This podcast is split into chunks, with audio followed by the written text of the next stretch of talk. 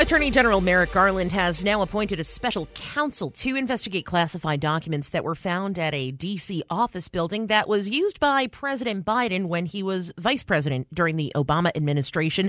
Joining us now is CBS's Scott MacFarlane. Scott, good morning. What is the number of documents we're at now? I'm kind of I'm losing track of all the numbers at this point. Yeah, there's a lot of numbers to juggle here. Our latest CBS News reporting has it about 20 or so documents that have been revealed to have been either at the residence of the president in Wilmington, Delaware, or at this Penn Biden Center office, which is on Capitol Hill.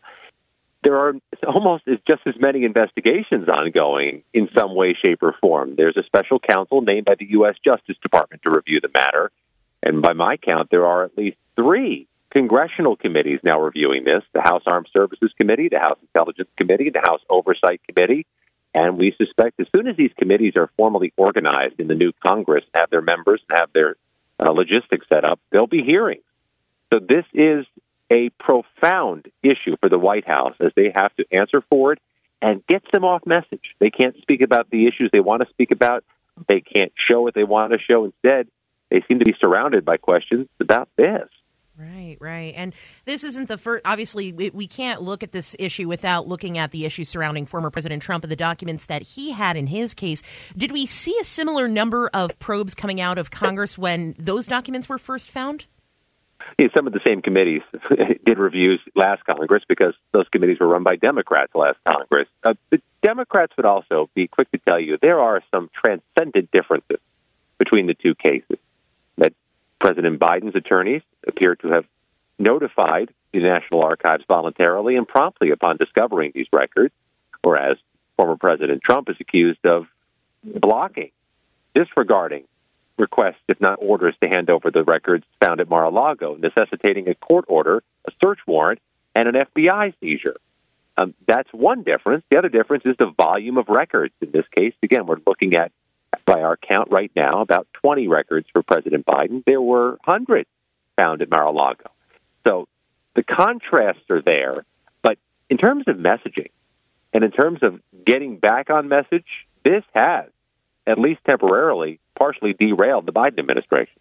It certainly has a lot of a lot of tough questions that were posed during some of the press conferences that we saw earlier, uh, rather late last week in that regards. So and also a good point to mention. I was speaking with your colleague Thane Rosenbaum about this last week, and mentioning that some of the or most of the documents found in the Biden case were all listed as classified, whereas in the Trump case, a lot of them had various level of classification. Have we found anything more severe than a classified level in the Biden documents at this point, or are they all at that same level?